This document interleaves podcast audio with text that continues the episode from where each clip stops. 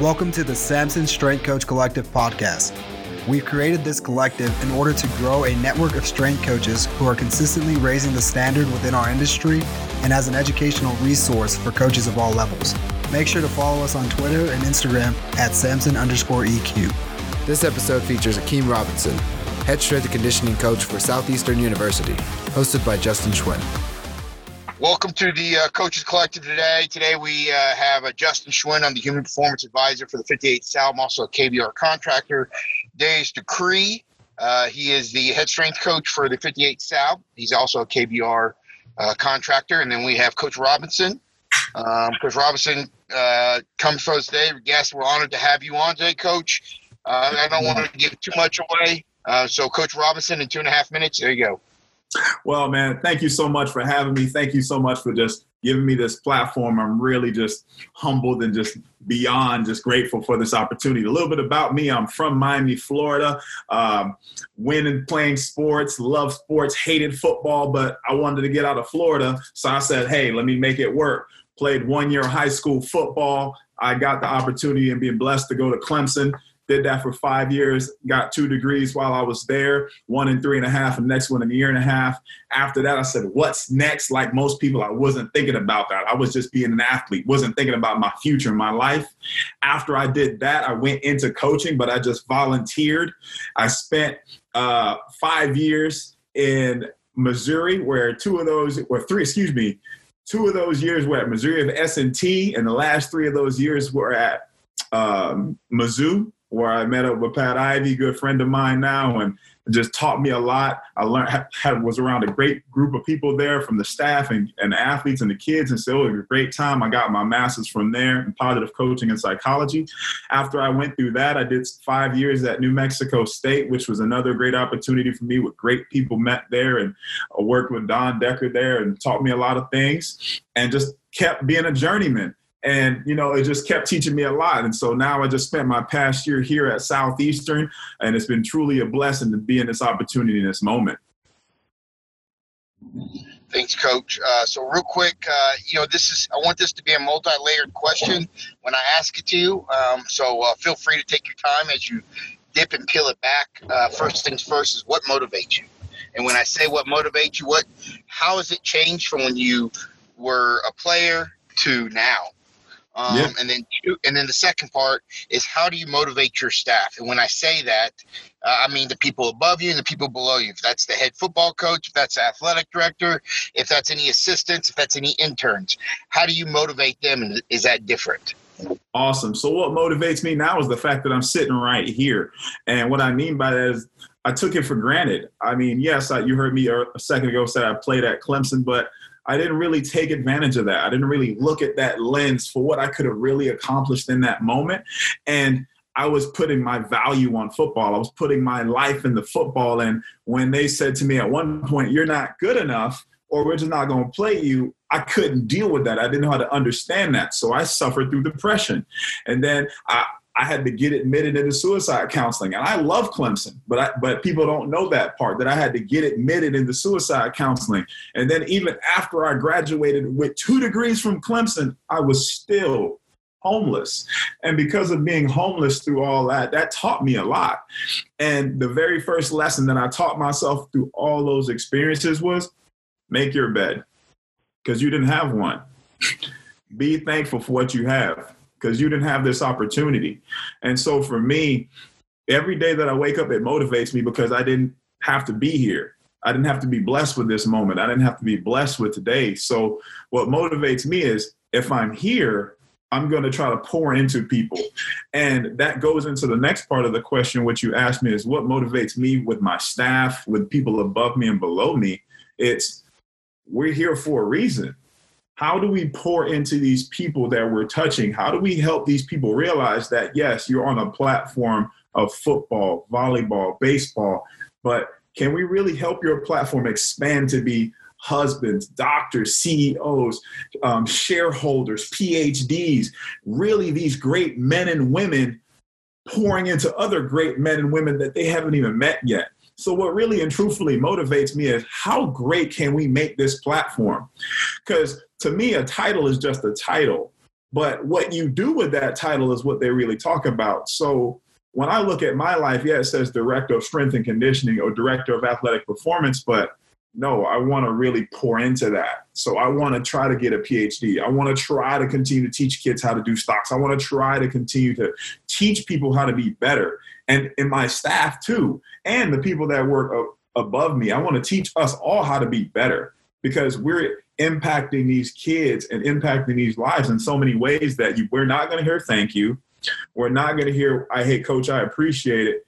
But we'll know we did a great job when they get put in a position of being fathers, mothers, CEOs, like I said earlier, those business people, because they're now in that role of leading. So that's what motivates me every single day.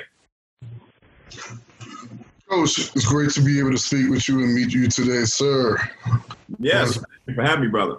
So, wanted to ask you, in, in within motivation, gearing it towards your coaching style. Uh, what is your coaching style like now? Has it changed from the past? You know, because once you start getting in, I think a lot of us um, we're high energy you know, we're the bulldog or what have you, you know, but then of course as we get older, especially in this field, we kind of, you know, some of us stay the same, some of us change a little bit. Uh, so I wanted to get your view on your coaching style, past and present, and then as well, how does that relate to your staff and them finding their coaching style? Well, that's a great question. And so I like to start in the past. Um, in the past, I like many coaches and just many people, I went off of what I learned. And I learned through some tough coaches. I learned through some people that was, it's my way because I'm in this position. It's my way because I've lived longer than you. And it's my way because I just know what's right. And I'm not saying that's right or wrong at all, but what I am saying is that's the the motto. And I was on a lot of successful teams, and it got me to Clemson. So at the end of the day, I'm like, of course that must work. So when I became a coach, I was the same way. It was it was no no holds bar. It was I don't want any excuses. The first mistake, it, there's going to be something to pay. Everybody's going to pay the price, and it, that's who that's who I was. And when I look back at it, I ask myself this simple question Would I enjoy being coached by me back in the day? And the answer is no. I would not have enjoyed it. I would have been a warrior and I would have been I would have been tough, but I would not have enjoyed it. All my memories and all everything I would have brought up would have been something that, oh man, you remember that time? It would have been things of um, demoralizing, beaten up, and just not good. And we probably would have had successful seasons, but every story would have started off in a negative connotation. And today, it's changed full circle. And what do I mean by that is I look at the platform of coaching as a classroom. I look at the platform of coaching as we're teachers, we're mentors, and we have so much time to help these people. So if we have an hour, we're going to utilize this hour the best we can and not by just weights not by getting you faster, but we're going to actually try to pour into you. So every single day we teach. Every single day, um, I I tell the coaches that that I work with, whatever's on your heart, you share it. So um, last year, one of one of the one of my GAs came to me and said, "Coach, I want to pour more into the kids, into the word. I want to give more of the kids that spiritual aspect. I didn't do that the year before, and I want to do that. I said, You got it. Every team that you work with, you got it. Whatever you want to say for five minutes. And every day he talked about a Bible verse and what it meant and how that can help people. We're not going to run away from the facts. We're not going to run away from truths. We're not going to run away from who you are. And so for me, my facts and my truths are we spend five to 10 minutes teaching. Sometimes if it's a if it's a big lesson that we need to teach, we're going to sit them down. One of the things that we did one time is we I sat everybody down and we talked about stocks and not stocks to say, hey, you need to invest in this, you need to invest in this, but it's like, hey, what do you know about stocks? Do they scare you? Are you intimidated? Here's some quick things I want you to take away from today because I have stocks and I teach people all the time hey, this is what you can do. Another time we sat them down and they said, who has a bank account? Everybody's hands go up. And I said, but who here is a, has a money market bank account? And they're like, what is that? I was like, you get triple the amount of interest. And this is how much interest you get from the big name banks compared to the online banks, compared to money market banks. So we're teaching. So my style now is, is very open to yes, I want to get you faster. Yes, I want to get you stronger, but I want to work on this. Because guess what? I'm not going to play in all the games. Guess what? Even if you did play in all the games, at the end of the day, you're not going to be able to do it forever. So you're going to have to look your kids, you're going to have to look your, your significant other in the eye, and they're going to say, hey, can we make this payment? Hey, can we get this house? Is this possible? And I hope to God that everything that we did as a staff, not just me, but the people that are around me, that we poured into them and they can look that person inside the eyes and say, yes, we can. So my style is very democratic. I listen to the GAs. I ask the GAs their opinion. I ask the GAs their thoughts. We program together. So, like football, everybody has a say in, in football. And there's disagreements because disagreements are good, disagreements are necessary. And even democratic to the kids. Like, I'll ask the leaders, hey, how do you feel today? This is what I wanted to do at squats, but we had a double overtime game last night. What do you think? and they'll say, "Hey, coach, you know, to be honest, I think the guys that started, can we take off one set, and the guys that didn't play that much, they keep the sets. Let's do it." Very democratic because it's okay to seek advice from the bottom up and it's okay to seek advice from the top down it just doesn't always have to be my way so i'm very open to um, giving the floor to people very democratic and saying this is the course we're going but is that the right decision I'm, I'm making? And if it's not, tell me. Thanks, Coach. No problem. Coach, uh,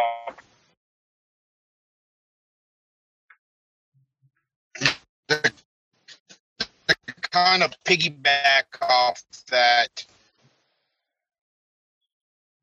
um, would you, you being on with your young uh, uh, these young athletes because obviously they're coming in. They've they've had a certain culture in the high school level, and uh, and you have to establish your standards. So how do you go about uh, establishing your culture in the weight room and and your day to day? The same way I do, the same way I wake up every single day.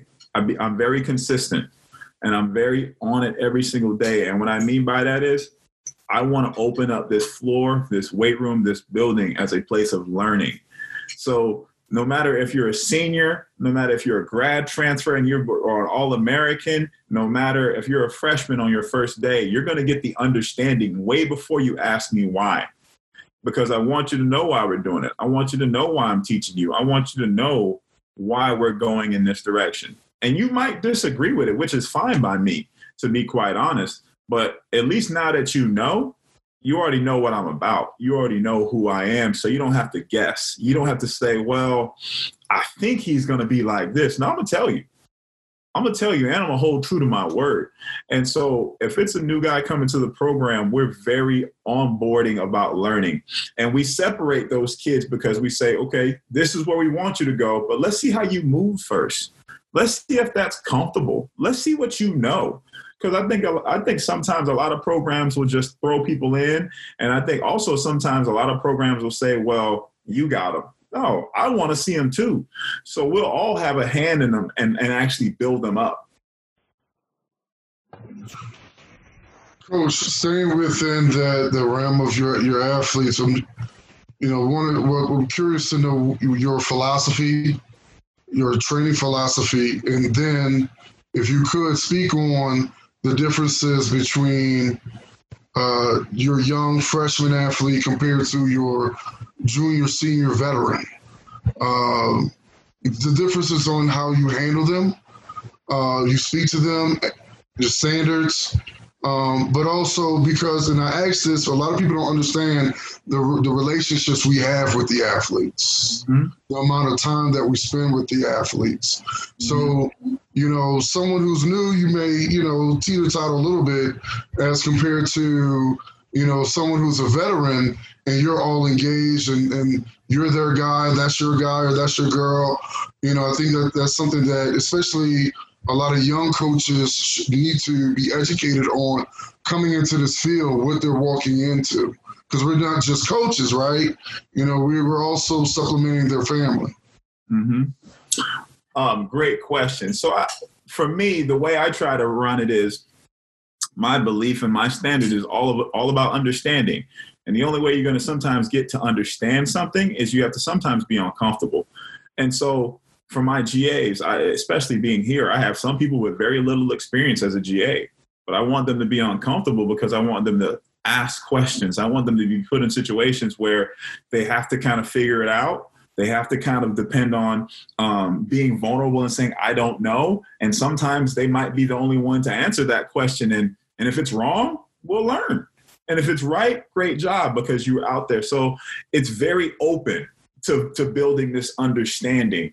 Um, the standard, the standard is high. And, and I hate to say that as like a cliche, but I don't mean the standard is high as winning. I mean the standard is high as the moment you learn it, I expect you to teach it. you see what I'm saying? Because it takes a village. So how I treat the seniors is you lead the warm up once you once I teach it to you, you lead the warm up because again, I'm not on the field. I'm not going to be the one out there. And I don't mean the seniors of the ones that played. I mean, this is your opportunity if you haven't been a vocal person, if you haven't been a that rah-rah guy or you haven't gotten the downs, this is your time to lead. This is your time to practice and be uncom- and be uncomfortable and say, "You know what? I got it today, coach. I'm going to run it." And if you're a freshman, at some point you're going to lead too. It's again, it's not this top down mentality that I try to bring to the table. It's a mentality of it's a mentality of saying to them, how can we educate you guys? How can we talk to you guys? And now, actually, with this whole thing of just how the world is, we're teaching that. So once a week with the entire football team, we literally zoom the entire football team. 10 a.m. defense, 11 a.m. offense. We go through mental max out it's kind of like a, a way to think. And yesterday we talked on we talked about the subconscious mind and what that looks like because we want them to be educated to understand. So from a, a learning standpoint, it's give and take. It's putting you in uncomfortable situations. It's making you be the leader when you're not ready to. Sometimes we um, do things where there are no voices, but you still have to lead. Sometimes we tell people that you have to tell the other person what to do and they have to do it to, you know, because we're constantly changing things. And I just want people to be uncomfortable because I want them to start to find a new norm. So the standard is very high, but not as far as it goes to winning. But how can we help your understanding? What kind of learner are you? Do you have to see it? Do you have to feel it? Do you do you have to be talked to a different kind of way? And so it, it's good for them to learn that too. So that's literally how we work with the kids coming in. We work with the seniors that same way, and also the people on staff. Does that answer your question? Yeah, thank you, Coach. Oh. So, uh, Coach, real quick question for you. Um, this is important kind of one of the reasons we're doing this uh, this platform is how do you how do we need to push the needle uh, farther forward um, to do better and what i mean by that is like if if you had to say in this field more than just just just where you're at but you were all knowing being what do we need to do as a coaching staff or as a coach himself to push this needle forward as, as a field? Two words get better. Get better. And see, the conscious way of thinking, when I say get better to a coach, you're going to be like, oh, I know my stuff. I know my lifts. I know what I'm doing. I know how to program. I know how to motivate kids. No, no, no. The way for this profession to change is we have to get better, meaning we have to be the ones to push the conversation with the athletic director and say, hey, I need more space. Hey, my budget was set at this. Can my budget now be moved to this? We need to be the ones to say, hey, there's a pandemic going on right now, and there's task force going on. Am I a part of this task force? I need to be in those meetings. I need to be a part of the decision making people. We have to get out of our own comfort zones to get better. We also have to push ourselves. We have to, when we feel comfortable enough to start putting on suits, we'll be changed. And what I mean by that is, I'm trying to get this PhD to elevate myself, but also to elevate the profession, to elevate these kids, to elevate where we're going, to elevate us. Like, if we're not trying to become associate athletic directors, directors, then how can the next group of strength coaches even look higher than that? The next group of strength coaches after us are only thinking coach, 4 a.m., coach, coach, coach, coach. And that's not bad. And I'm not saying there's anything wrong with that. But if I had a say in this platform, I would say when you're here, the coach is the title. What are you really going to do with that title? How are you really going to make it stick? Are you trying to teach? Are you trying to expose what you know and say, man, I know this like the back of my hand. Can I teach classes on this? You know what, man, I've always had a passion for this. Now that I'm a GA, how much can I get into this PhD class for? How much is that certification? How much is that certification? Because once we start elevating ourselves, the profession is going to have to look up. And if they're looking up, guess what? They're either going to stay down here, they're going to try to reach up. And then once we see them feeling coming close, we're going to raise it again. We're going to raise it again. And that's how I try to teach in the weight room. I tell everybody in the weight room that works with us don't ever work to the title you have. So if you're a GA, congratulations. Once I shake your hand, but you're no longer a GA after that. You're now a coaching assistant. You're now an Olympic director. I'm strength. I'm the director of athletic performance. I'm working as an associate AD. I'm dressing for the profession that I want, not the profession that I have. So we have to elevate ourselves, and that's what I would say if I had that platform. Thanks, coach. So, coach, sticking with a, a similar theme, what are some advices that you would be able to give to young coaches coming up? Um, what do they have to look forward to? Um, and and I speak on this. We've all had interns, GAs. Um, you have those who they get it, and and they understand it, and they love it, and they embrace it. But you have those who just have no clue what they're stepping themselves into, which is a huge culture shock. Um, sometimes it's not for them, and that's okay. Mm-hmm. That's not a problem. But you know, for for for someone who wants to come and intern for you, Coach Robinson, you know, what would what do you have to tell them in, in, in regards to not just working with you, but also moving onward and upward in the profession? Great question. Um, working with me in the profession, advice I would give to people is understand and realize that any school you go to, any company you go to, wherever you go, there's a brand there. That's why they call it brand names, brands. That's that's there's already something affiliated with that school. So that means there was already work there before you got there. There was already work there while you're there, and there's going to be work after you're gone. So if you already know that, understand that you're just falling into a brand.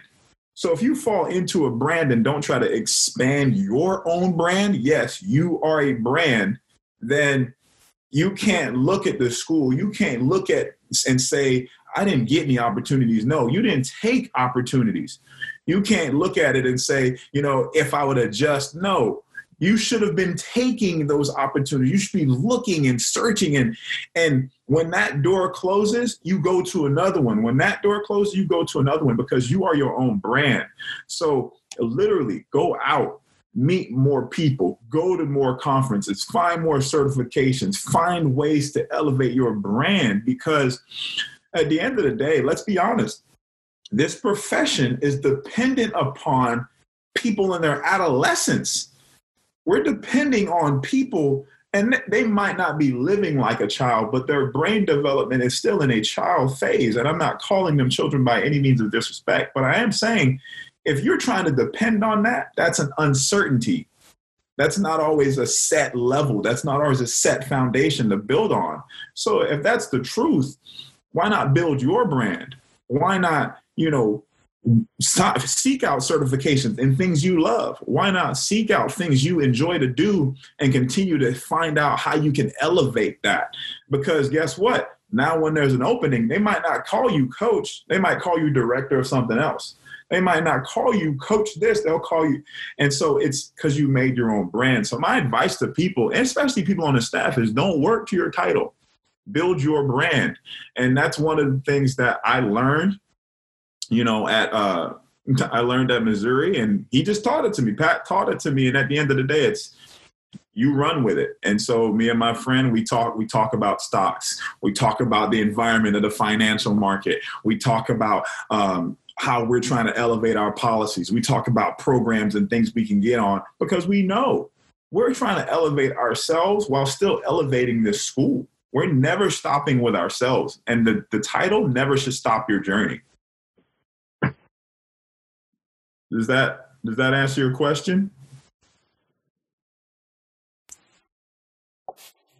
I, guess he said, yes, sir. Uh, you did a great job on that, uh, fully on my end. So, uh, real quick, what I want to know for you um, is is there anything in your career that you wish you kind of already you got touched on this, but you want to go into more detail? Anywhere, anywhere in your career, do you wish you could have taken something back or done something better um, to maybe sharpen the end of that spear a little bit more to where you're at now, Coach? Can you share that, please? I, wish the, the thing that I regret and the thing that I, I, I, look at with shame now is I wish that I didn't look at my suicide or my, my thoughts of suicide, my planning of suicide, my continual depression and anxiety. I wish I didn't look at my time of being homeless. I wish I didn't look at those as failures. I wish I didn't look at those as setbacks. I wish I would have looked at those as moments of triumph. I wish I would have looked at those as moments of victory because these student athletes and these people now they're dealing with so much. And they're dealing with so much and and it's in front of them because if they're not there they're looking at something on a social media platform that tell them they should be if if they're not good enough they're looking at something by the click of a button and it's telling them they should be here so they're always constantly evaluating themselves and so i think they're getting hit with twice as much pressure and anxiety and the knocking on the doorstep of depression as if they're like, well, if I don't make it by next year, I'm a failure. If, if I don't accomplish this, then I'm not good enough. And that's not true. Everyone's story is different. Everybody's on different chapters. It doesn't mean every single day you're you're writing a full page. You might write one word in that page, but that's a successful day. And so to me, I I wish I would have looked at those moments uh, and instead of looking at them as failures, looked at them and saying, you know what, you didn't know you know what? You're still here. You know what? You can still fight. And even on top of that, I, I had five surgeries too. And so those, all that was affecting my mind. So the thing that I regret is looking at those as, as setbacks to the point where I couldn't bounce back. Looking at those to the point where I was like, you know what? For what? Why am I doing this? But now I'm doing this because there's someone else out there that I can te- that I can tell that you you matter. You have purpose you're driving towards something. You're going to change someone else's life. So that's the thing I regret.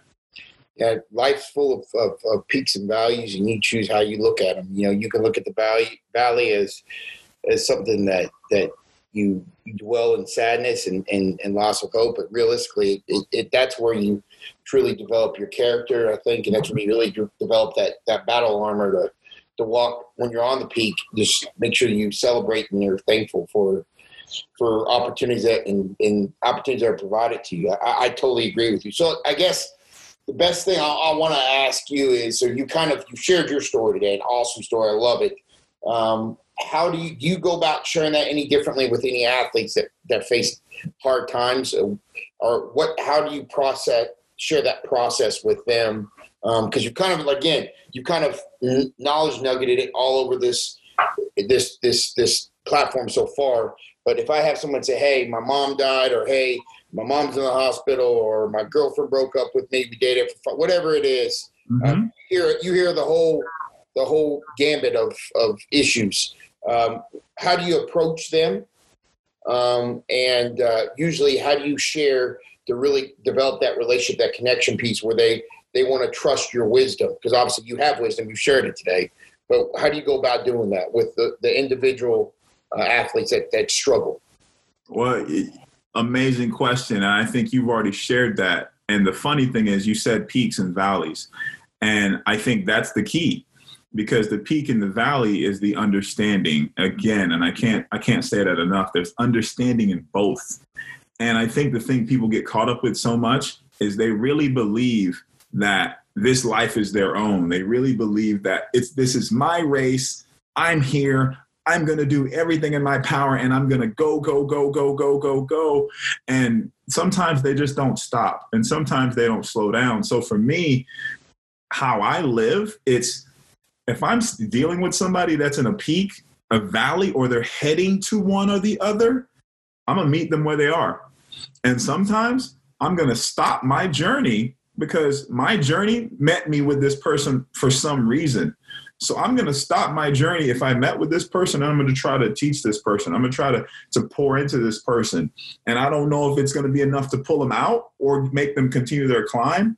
But I think if sometimes you can stop and you can meet them where they are, you can then understand why they're heading there. Because because again, there's not there's not defeat in the valley. You know what I'm saying? You you might need the valley for something. You might need the va- the valley to understand what is really coming for you, what what is really happening, or what you will become after it. You know, um, and, or you might be on the you might be on the peak and understand that there's another one bigger than the one you just spent the past five years climbing. Are do you have the right tools? Are you ready to make this climb? And so I think meeting them where they are is important. And the the power of just asking, how you doing today? How you feeling today?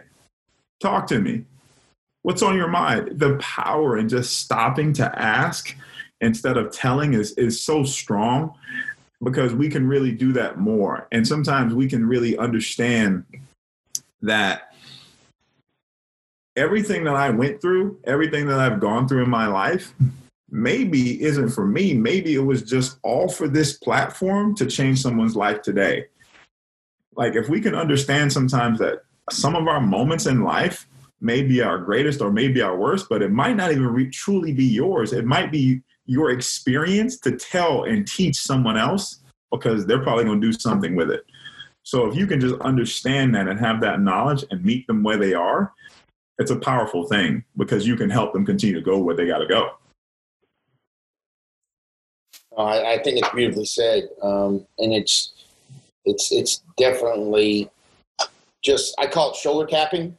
Um, I think um, the process for me is just being present with them. Because really at the end of the day that's where everything starts. And really might be what they're seeking. They just want someone to be present with them. I think that you phrase as stopping they're stopping with them. And i think it's huge because everything's moving so fast and there's and, and, there's so much going on good or bad mm-hmm. just being present and sharing and affirming that moment with them you allow a, a, a definitely a, a much deeper uh, potential relationship where they literally will will will buy and abide by you. Um, so real quick, I, I guess one uh, this is not a negative, but this is definitely a conflicted piece that we all face. So what, what this next question is, how do you deal with coaches and even athletes that tell you that you're wrong?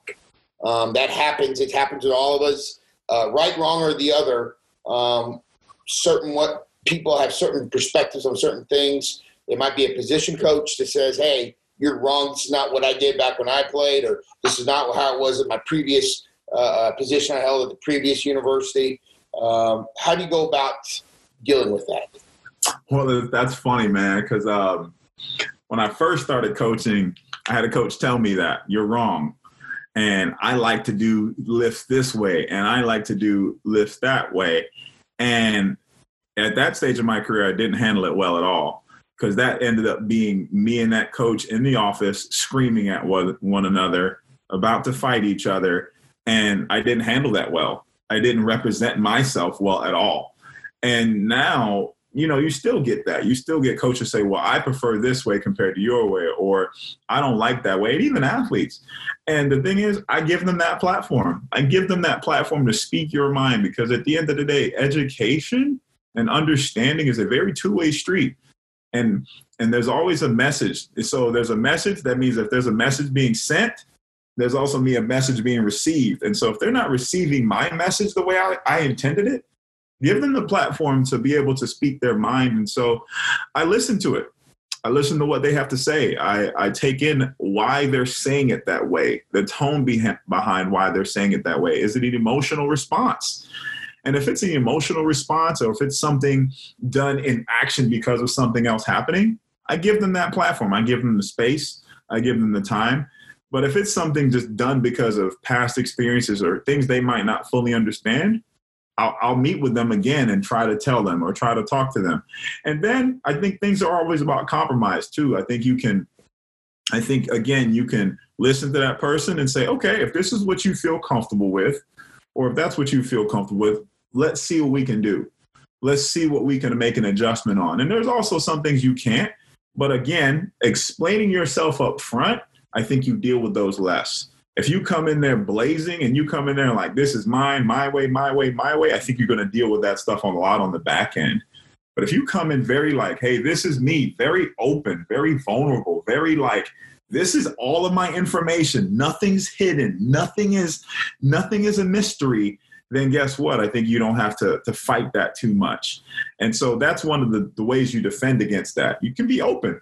Because if you're guarded, you're going to always be guarded. You're going to always be on your toes. But if you're open with it, like, hey, this is who I am. This is what I this is what I believe in. I know it. I've studied it. And if they still don't believe that, okay, it's your team or it's your thing. We'll work with it. And if it's an athlete and they don't believe in it, let's talk about it. They still don't believe in it. Okay, let me talk to another person about why you might be feeling the way you're feeling. Maybe I might need more understanding. So there's a lot of ways we can get to communication. But I think if two people are acting emotionally, nothing will get communicated the right way. Thanks, Coach. Last question I really want to ask you today, because this is the burning question on everybody's plate um, in our current state of being is what do you and everybody's talked about it if they've talked to colleagues talked within the athletic department uh, other schools other programs any which shape or form how do you see the transition coming back to normalcy? Um, and where you're at now, is that going to be a phased in position, or is that going to be a uh, we quarantine our athletes for a certain period of time and start uh, training? What does that look like in, in, in your landscape, coach? I think, you know, that's a great question. I think at the end of the day, the thing is the safety we have to make sure that we're putting these kids in the safest position possible. And with that, it's important. It's it's imperative for, for coaches to to fight, to to push their name out and try to get on these task force because you don't know the decisions being made if you're not in it. You don't know what's happening if you're not a part of it. You don't know uh, what they're deciding if you're not trying to make it happen or you're not a part of that line of communication. So I think the safety is, is far most most important route we have to go. And then being a part of those committees. Right now, we're a part of we're we're forming this committee and we're putting together our policies of safe return to play and contingencies of what if this was to happen what if that was to happen if this was to happen what if that was to happen. Because i think when you the hardest thing people don't they don't want to say it and they don't want to talk about it but the hardest thing is the start right? The start is always the hardest part but once now you communicate and you have your voice and you have your sounding board along with the athletic director along with other sport coaches and along with athletic training you can now say well I hear what you're saying, athletic training, but have you considered this? Oh, okay, that's great. Uh, you know, sport performance. Now, what about that? Oh, I didn't think about that. That's now you have some sound pieces and information to go off of. And instead of just rushing to a decision, because if you rush to it, it might be emotional, it's really a sound decision because we've actually broken this down. And it's in the wording that of how we have ourselves protected and how we have the student athletes in a safe environment at the end of the day. Thanks coach. Uh, so last last part of uh, this podcast platform I'll really want to leave it to you. Um, i want this to be the knowledge nugget section of this. This is this is you where you feel um, obviously, coming today, there's certain things you're passionate about, certain things you want to share, um, uh, whatever it is. Um, so, uh, this is your time. Um, take as long as you need. Um, but this is you. This is the knowledge nuggets from Coach Robinson. So this is this is a funny story because, like I said, I, I love teaching, and we use that five ten minute window before every workout to teach. And I told the athletes before all of this happened, I said I told all my teams, don't don't depend on fans. You know, and they looked at me like, what do you mean by that? And I said, don't depend on fans. And I said, you know why they're called fans, correct? And they looked at me like, what are you talking about? I said, think about it. Old school fan, turn it on. It can, it comes and it goes. And they were like, oh, so that their minds were blown, right? And now we're talking about stadiums, arenas, these massive coliseums might not have fans but people want to play. People want to be a part of something. But that's the bigger picture. I want you to take that same concept of what I said and put that in your mind. Don't depend on the fan because it'll let you down. Be your biggest supporter, be your biggest advocate. You know, days you don't feel it, days you make a mistake, days you are not what you thought, don't come at yourself and say, ah, that's dumb. I messed up again. I'm never going to get it right.